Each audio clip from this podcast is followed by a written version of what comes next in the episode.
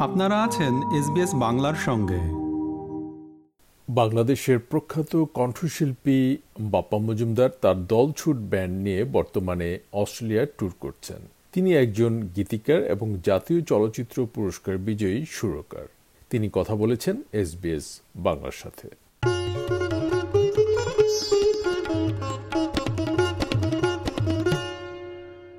Bappa Majumdar SBS বাংলায় আপনাকে স্বাগত। আপনাকে অনেক ধন্যবাদ। আপনি তো আপনাদের দলছুট ব্যান্ড নিয়ে অস্ট্রেলিয়ার ট্যুর করছেন। এই দলছুট ব্যান্ড নিয়ে আমার প্রথম প্রশ্ন এবং আপনি শুরু করেছিলেন প্রয়াত সঞ্জীব চৌধুরীকে নিয়ে। তো এই শুরুর কথাগুলো জানতে চাই। সঞ্জীবদার সাথে আমার মূলত পরিচয় around ninety two ninety three এই সময় থেকে। এবং তখন সঞ্জীবদার সাথে আমাকে পরিচয় করিয়ে দেন। আমাদের গানের জগতের আরেকজন অত্যন্ত অত্যন্ত প্রিয় এবং অত্যন্ত জনপ্রিয় একজন কণ্ঠশিল্পী। হাসান আবিদুর রাজা জুয়েল। জুয়েল ভাইয়ের মাধ্যমে আমার সঞ্জীবদার সাথে পরিচয় হয় এবং তখন আমার সোলো অ্যালবাম নিয়ে একটি প্ল্যান চলছিল। সঞ্জীবদা, উনি আমার সোলো অ্যালবামে কিছু গান দেওয়ার জন্য উনি এগ্রি করেন। কিন্তু তার আগে সঞ্জীবদা আমার গান শুনতে চেয়েছিলেন এবং আমার মনে আছে আজিজ মার্কেটের সিঁড়িতে বসে আমি সঞ্জীবদাকে গিটার বাজিয়ে গান শুনিয়েছিলাম। তো এবং সঞ্জীবদা ভীষণ পছন্দ করেন এবং সঞ্জীবদার সাথে আমার প্রথম যাত্রাটা শুরু হয় আমার প্রথম অ্যালবাম দিয়ে।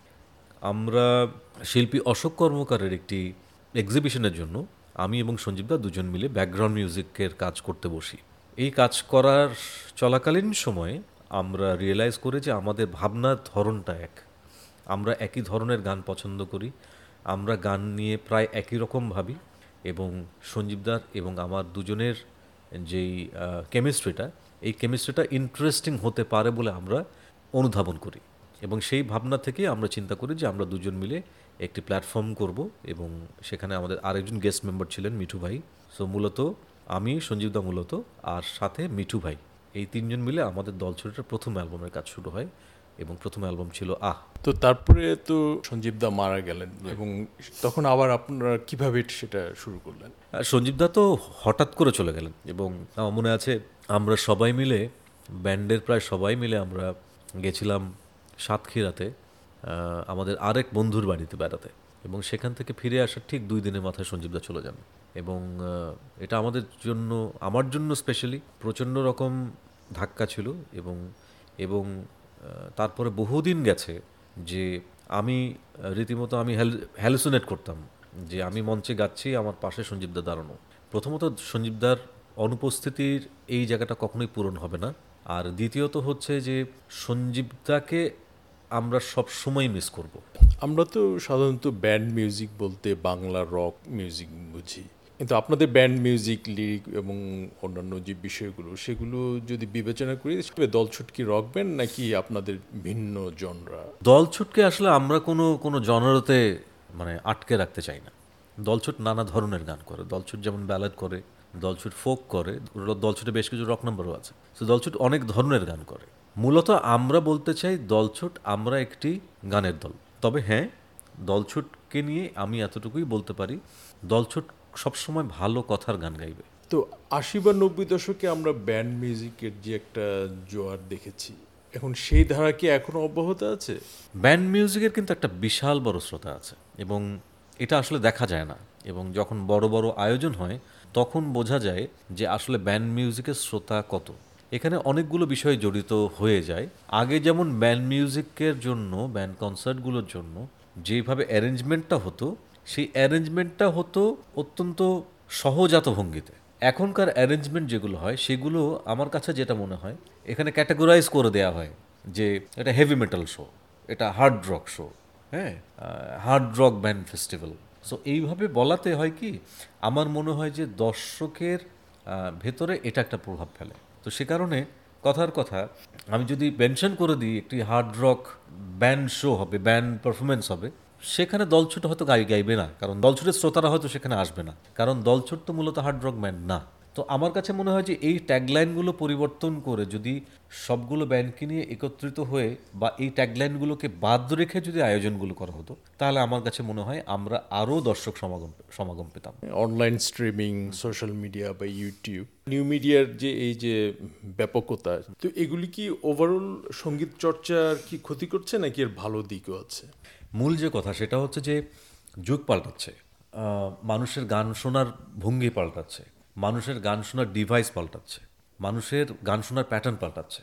কারণ আমাদের প্রতিনিয়ত কিন্তু আমাদের জীবনযাত্রা পরিবর্তন হচ্ছে। আগে যেমন আমরা একটা এক ঘণ্টার অ্যালবাম এক নাগারে বসে শুনতাম, এখনকার জীবনে এক নাগারে বসে এক ঘন্টায় একটি পুরো অ্যালবাম শোনার মতো সময় বেশিরভাগ মানুষেরই নেই। এই এটা হচ্ছে বাস্তবতা। সেই বাস্তবতার জায়গায় দাঁড়িয়ে হয় কি, আমরা এখন অনেক বেশি সিঙ্গলসের দিকে চলে যাচ্ছে। সবাই একটা করে গান করছে। ডিজিটাল ডোমেনটাকে অস্বীকার করার কোনো জায়গা নেই। কারণ আমাদের আগের ফিজিক্যাল সিডি বলেন বা ক্যাসেট বলেন, সেগুলো চালানোর মতো ডিভাইসে এখন হয় না।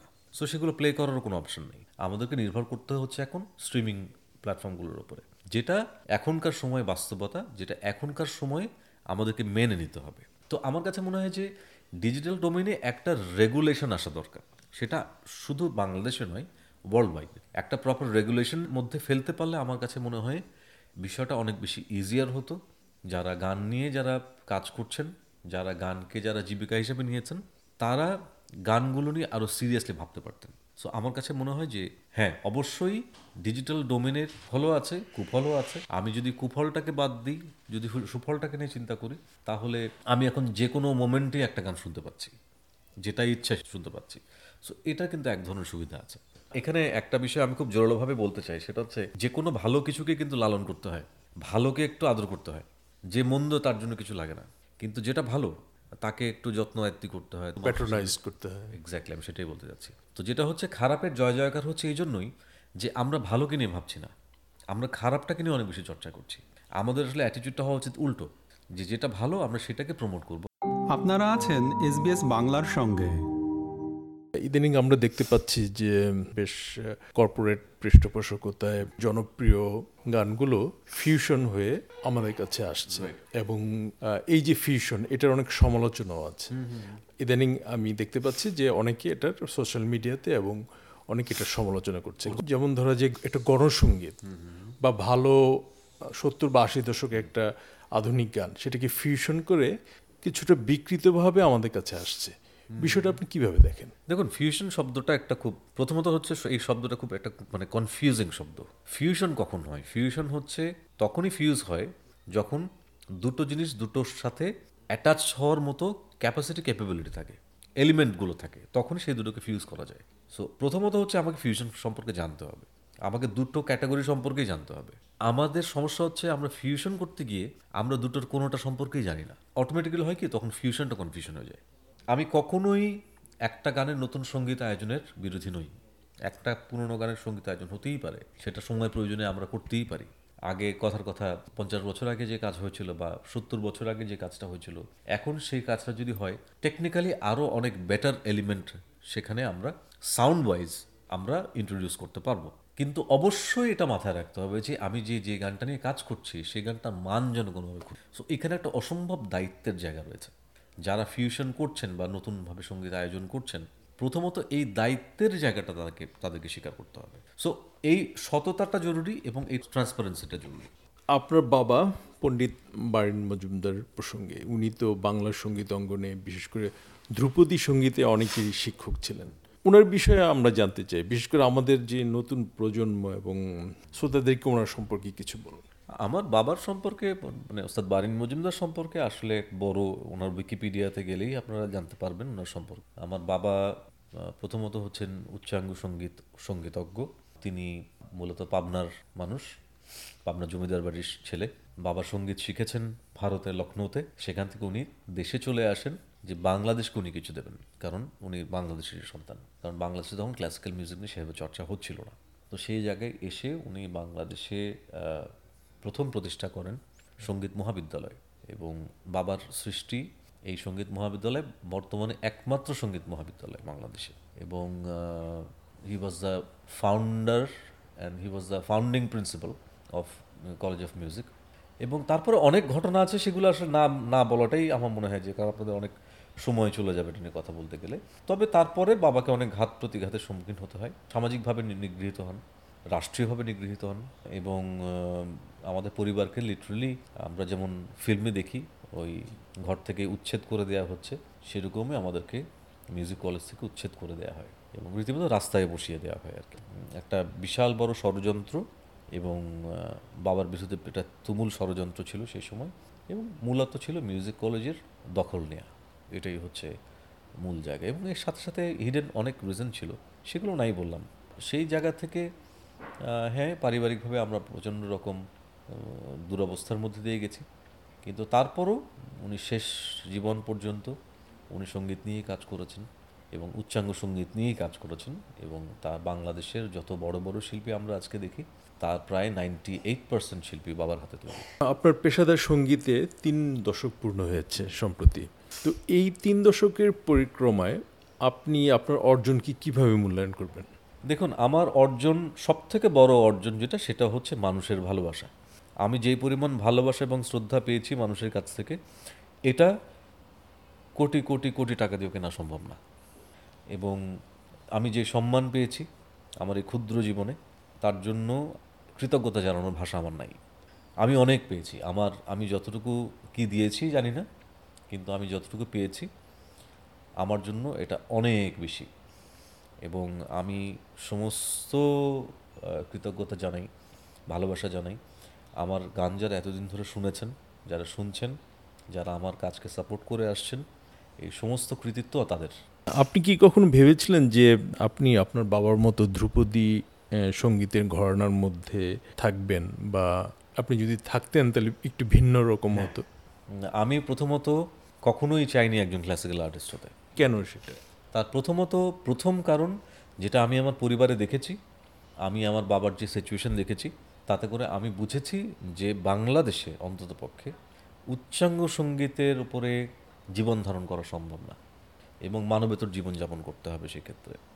যেহেতু আমি সংগীত নিয়েই কাজ করছি, আমি একটু লাইটার মিউজিকে গেছি। একটু কারণ উচ্চাঙ্গ সংগীত অনেক গভীর, অনেক ভারী।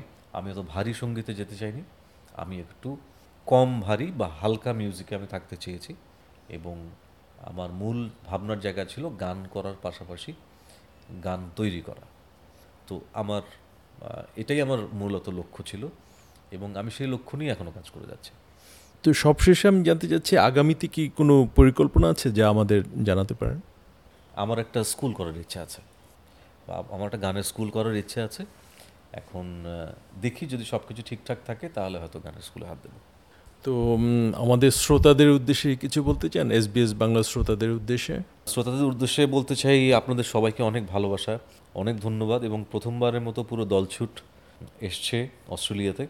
এটা আমাদের সবার জন্য ভীষণ রকম আনন্দের বিষয় এবং আমরা এখন পর্যন্ত যে ভালোবাসা পেয়েছি শ্রোতাদের কাছ থেকে আমি মনে করি অতুলনীয় এবং আমরা এরকম আয়োজনে বারবার আসতে চাই। ধন্যবাদ বাপ্পা মজুমদার এস এসবিএস বাংলাকে সময় দেওয়ার জন্য। আপনাকে ধন্যবাদ এস এসবিএস বাংলাকেও অনেক অনেক ধন্যবাদ। আমাদেরকে লাইক দিন শেয়ার করুন আপনার মতামত দিন। ফেসবুকে ফলো করুন এস বাংলা।